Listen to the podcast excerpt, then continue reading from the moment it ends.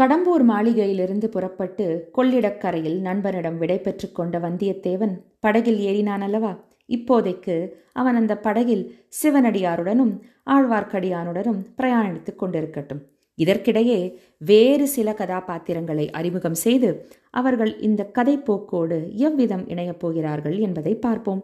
அத்துடன் இந்த அத்தியாயத்தில் வரும் பொன்னி நதி மற்றும் சிலப்பதிகாரம் பற்றி சில குறிப்புகளையும் தெரிந்து கொள்வோம்.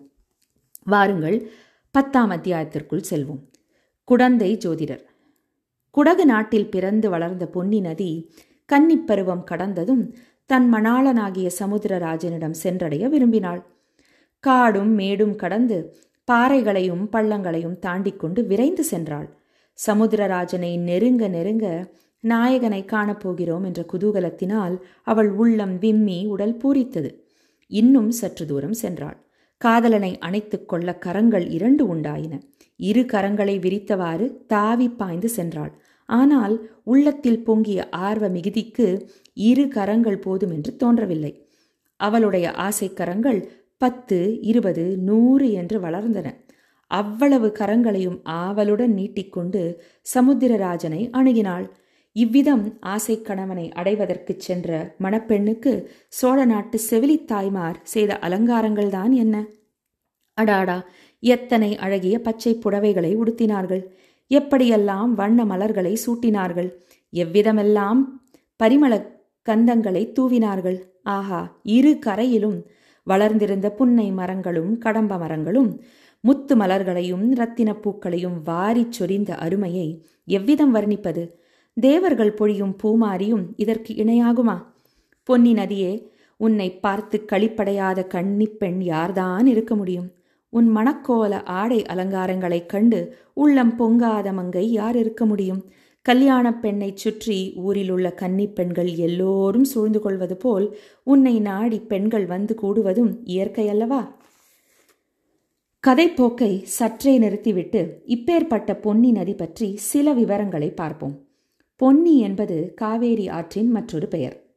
மேற்கு தொடர்ச்சி மலையில் தொடங்கி தமிழ்நாட்டில் தருமபுரி சேலம் ஈரோடு நாமக்கல் கரூர் திருச்சி மயிலாடுதுறை மாவட்டங்கள் வழியாக பாய்ந்து பூம்புகார் அருகே வங்காள விரிகுடா அதாவது பே ஆஃப் பெங்கால் கடலில் கலக்கிறது.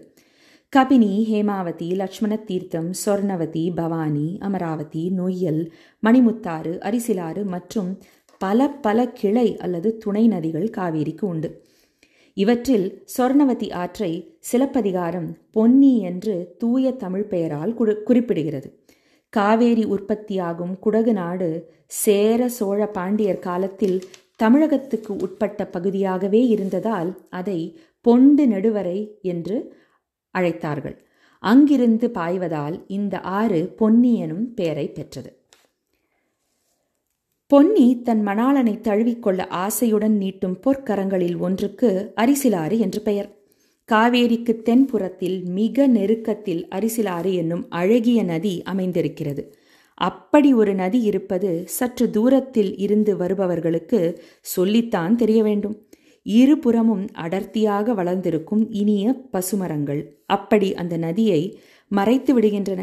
பிறந்தது முதல் அந்த புறத்தை விட்டு வெளியேறி அறியாத அரசகுல கன்னி என்றே அரிசலாற்றைச் சொல்லலாம்.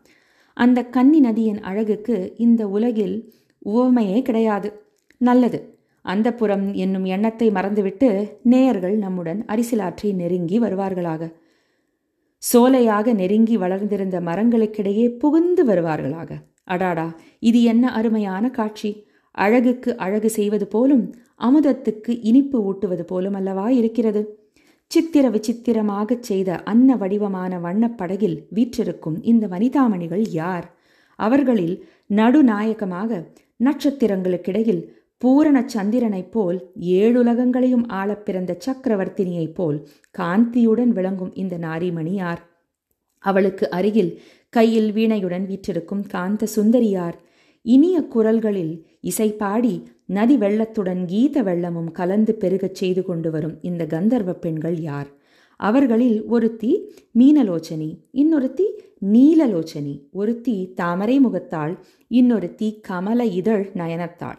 ஆஹா வீணையை மீட்டுகிறாளே அவளுடைய காந்தலை ஒத்த விரல்கள் வீணை தந்தியில் அங்கும் இங்கும் சஞ்சரிக்கும் அழகை பார்த்து கொண்டே இருக்கலாம். அவர்கள் இசைக்கும் கீதத்தின் இனிமையைத்தான் என்ன என்று சொல்லுவது. அதை கேட்பதற்காக நதியின் வெள்ளம் கூட அல்லவா தன் ஓசையை நிறுத்தியிருக்கிறது. நதிக்கரை மரங்களில் வாழும் கிளிகளும் குயில்களும் கூட வாய் திறவா மோனத்தில் ஆழ்ந்திருக்கின்றன. மனிதர்களாய் பிறந்தவர்கள் கேட்கும் செவி படைத்த பாகியசாலிகள் அந்த அமுதகானத்தை கேட்டு பரவசம் அடைவதில் வியப்பு என்ன? படகில் வரும் அப்பெண்கள் என்ன பாடுகிறார்கள்? கேட்கலாம்.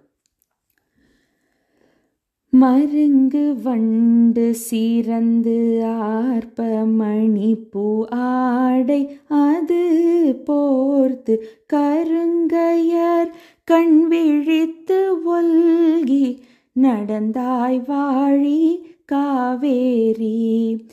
கருங்கையர் கண்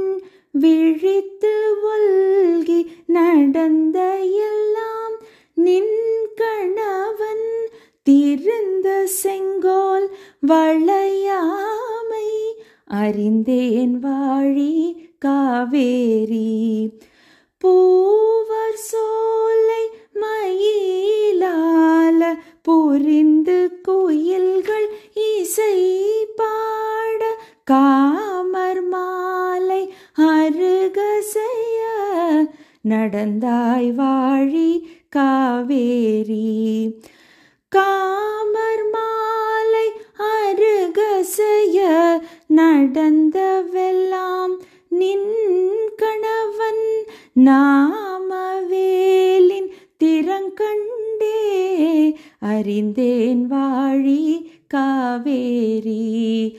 அறிந்தேன் வாழி காவேரி. அறிந்தேன் வாழி காவேரி. காவேரியில் வெள்ளம் பாயும் மகிழ்ச்சியையும் சோழனின் செங்கோல் ஆட்சியின் பெருமையை விவரிக்கும் விதமாக இந்த பாடல் அமைந்திருக்கிறது. இந்த அமுதத் தமிழ் பாடல் எங்கேயோ கேட்டிருக்கிறோம் அல்லவா? ஆம் சிலப்பதிகாரத்தில் உள்ள பாடல் வரிகள்தான் இவை. மீண்டும் ஒரு கணம் கதைப்போக்கை நிறுத்திவிட்டு சிலப்பதிகாரம் பற்றி ஒரு சில குறிப்புகளை பார்ப்போம். சிலப்பதிகாரம் என்பது தமிழின் ஐம்பெருங்காப்பியங்களில் ஒன்றாகும். கிபி இரண்டாம் நூற்றாண்டில் இளங்கோவடிகளால் இயற்றப்பட்டது. கோவலன் கண்ணகி மற்றும் மாதவியை மையமாக கொண்டு படைக்கப்பட்ட காவியம். சிலம்பு காரணமாக விளைந்த கதை என்பதால் சிலப்பதிகாரம் என்ற பெயரை கொண்டது. மீண்டும் கதைப்போக்குக்குள் வருவோம். இந்த பெண்கள் பாடும்போது முன் எப்போதும் இல்லாத வனப்பும் கவர்ச்சியும் பெற்று விளங்குகிறார்கள். இவர்கள் பொன்னி நதியின் அருமைத் தோழிகள் போலும். அதனாலேதான் இவ்வளவு பரவசமாக உணர்ச்சி ததும்ப பாடுகிறார்கள். அடாடா! பாடலும் பண்ணும் பாவமும் எப்படி கலந்து இழைந்து குழைந்து இவர்களுடைய குரலிலிருந்து அமுத வெள்ளமாய் பொழிகின்றன. பாட்டாவது பண்ணாவது கானமாவது இசையாவது அதெல்லாம் ஒன்றுமில்லை. இது ஏதோ மாயக்கலை. பாடுகிறவர்கள் கேட்பவர்கள் எல்லோரையும் பித்து பிடிக்கச் செய்யும் மந்திர வித்தை படகு மிதந்து கொண்டே வந்து ஓடத்துறையில் ஒதுங்கி நிற்கிறது. இரண்டு பெண்கள் இறங்குகிறார்கள். அவற்றில் ஒருத்தி ஏழுலகத்துக்கும் ராணி எனத் தகும் கம்பீர தோற்றமுடைய பெண்மணி. இன்னொருத்தி வீணை தந்திகளில் விரல்களை ஓட்டி இன்னிசை எழுப்பிய நங்கை. இருவரும் அழகிகள் என்றாலும் ஒருவருடைய அழகுக்கும் இன்னொருடைய அழகுக்கும் மிக்க வேற்றுமை இருந்தது. ஒருத்தி செந்தாமரை மலரின் கம்பீர சௌந்தரியம் உடையவள்.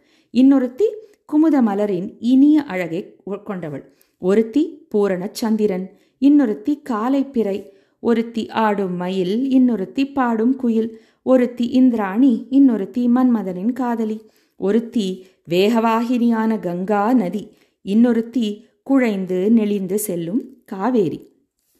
வாசகர்களை மேலும் சந்தேக ஆராய்ச்சி நிலையில் விட்டு வைக்காமல் இவர்கள் இருவரும் யார் என்று சொல்லிவிடுகிறோம். கம்பீர தோற்றமுடைய மங்கைதான் சுந்தர சோழ மன்னரின் செல்வ புதல்வி குந்தவை. சரித்திரத்தில் ராஜராஜன் என்று புகழ்பெற்ற அருள்மொழிவர்மனின் சகோதரி இளைய பிராட்டி என்று மக்களால் போற்றப்பட்ட மாதரசி சோழ ராஜ்யத்தின் மகோன்னதற்கு அடிகோலிய தமிழ் பெரும் செல்வி ராஜராஜனுடைய புதல்வன் ராஜேந்திரனை எடுத்து வளர்த்து வீராதி வீரனாகவும் மன்னாதி மன்னனாகவும் ஆக்கிய தீரப் பெண்மணி. இன்னொருத்தி குந்தவை பிராட்டியுடன் இருக்கும் பாக்கியத்தை நாடி வந்த கொடும்பாளூர் சிற்றரசு குலப்பெண். பிற்காலத்தில் சரித்திரத்திலேயே இணையில்லாத பாக்கியவதியாக போகிறவர். இன்று அடக்கமும் இனிமையும் சாந்தமும் உருவெடுத்து விளங்குகிறவள். இந்த இரு மங்கைமார்களும் படகிலிருந்து கரையில் இறங்கினார்கள். குந்தவை மற்ற தோழி பெண்களை பார்த்து நீங்கள் இங்கேயே இருங்கள். ஒரு நாழிகை நேரத்தில் திரும்பி வந்து விடுகிறோம் என்றாள். அந்த தோழி பெண்கள் அனைவரும் தெய்வ தமிழ்நாட்டில் பற்பல சிற்றரசர்களின் அரண்மனையில் பிறந்த அரசகுமாரிகள். குந்தவை தேவிக்கு தோழியாக இருப்பதை பெறக்கரும் பேராக கருதி பழையாறை அரண்மனைக்கு வந்தவர்கள். இப்போது தங்களில் ஒருத்தியை மட்டும் அழைத்து கொண்டு குந்தவை பிராட்டி கரையில் இறங்கியதும் அவர்களுடைய கண்களில் ஏமாற்றமும் அசூயையும் தோன்றின. கரையில் குதிரை பூட்டிய ரதம் ஒன்று சித்தமாயிருந்தது. வானதி ரதத்தில் ஏறிக்கொள் என்றாள் குந்தவை தன் தோழியை பார்த்து. வானதி ஏறியதும் தானும் ஏறிக்கொண்டாள். ரதம் வேகமாய்ச் சென்றது. அக்கா நாம் எங்கே போகிறோம்? எனக்கு சொல்லலாமா? என்று வானதி கேட்டாள். சொல்லாமல் என்ன? குடந்தை ஜோதிடர் வீட்டுக்கு போகிறோம் என்றாள் குந்தவை. ஜோதிடர் வீட்டுக்கு எதற்காக போகிறோம் அக்கா? என்னத்தை பற்றி கேட்பதற்காக? வேறு எதற்கு?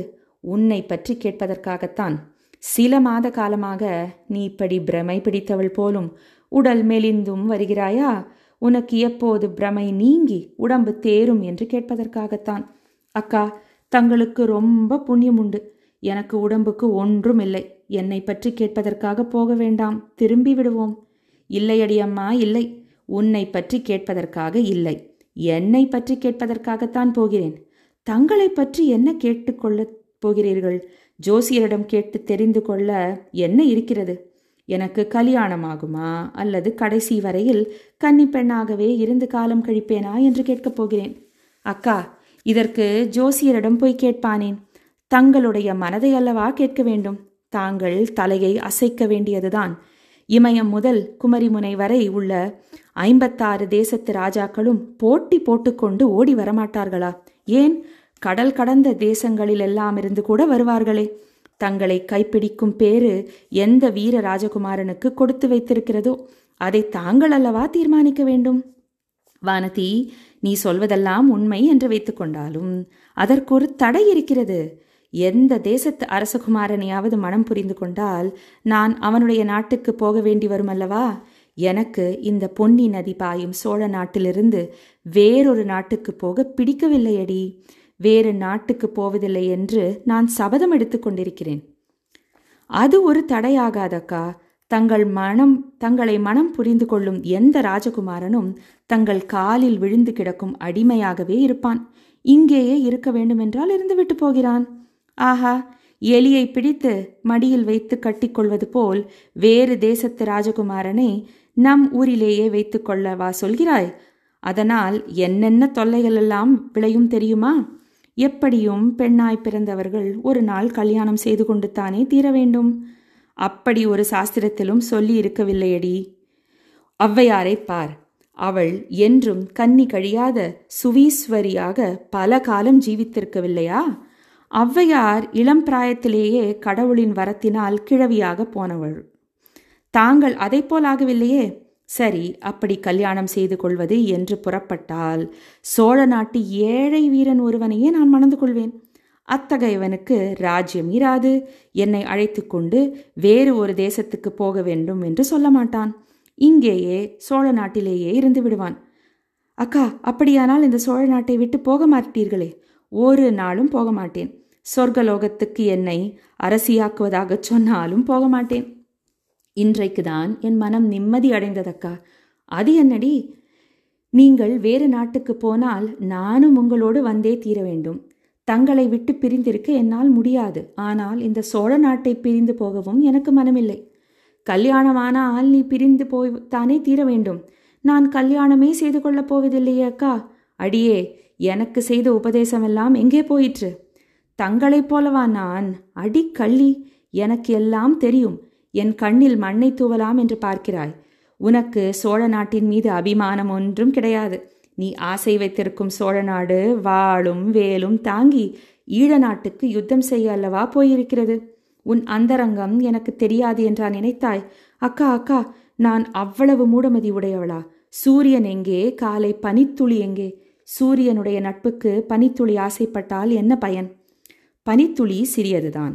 சூரியன் பெரியது பிரகாசமானதுதான். ஆனாலும் பனித்துளி அப்படிப்பட்ட சூரியனை சிறைப்படுத்தி தனக்குள்ளே வைத்திருக்கிறதா இல்லையா? வானதி உற்சாகமும் ஆர்வமும் நிறைந்த குரலில் அப்படியா சொல்கிறீர்கள்? பனித்துளி கூட சூரியனை அடையலாம் என்று சொல்கிறீர்களா? என்றாள். பிறகு திடீரென்று மனச்சோர்வு வந்துவிட்டது. பனித்துளி ஆசைப்படுகிறது சூரியனையும் சிறைப்பிடிக்கிறது. ஆனால் பலன் என்ன? சிறிது நேரத்துக்கெல்லாம் சரியான தண்டனை அடைகிறது.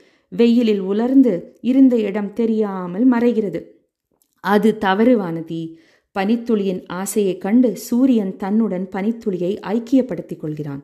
தன் ஆசைக்கு குகந்த பனித்துளி பெண் பிற புருஷர் கண்ணில் படக்கூடாது என்று அவன் எண்ணம். இரவு வந்ததும் மறுபடி வெளியே விட்டுவிடுகிறான். மறைந்த பனித்துளி மறுபடியும் வந்து உதிக்கிறது அல்லவா அக்கா இதெல்லாம் என்னை தேற்றுவதற்காக சொல்கிறீர்கள். அப்படியானால் உன் மனதில் ஒரு குறை இருக்கிறது என்று சொல்லு. இத்தனை நாள் இல்லவே இல்லை என்று சாதித்தாயே. அதனால்தான் குழந்தை ஜோதிடரிடம் போகிறேன். என் மனத்தில் குறை இருந்தால் அதை பற்றி கேட்க ஜோதிடரிடம் போய் என்ன பயன்?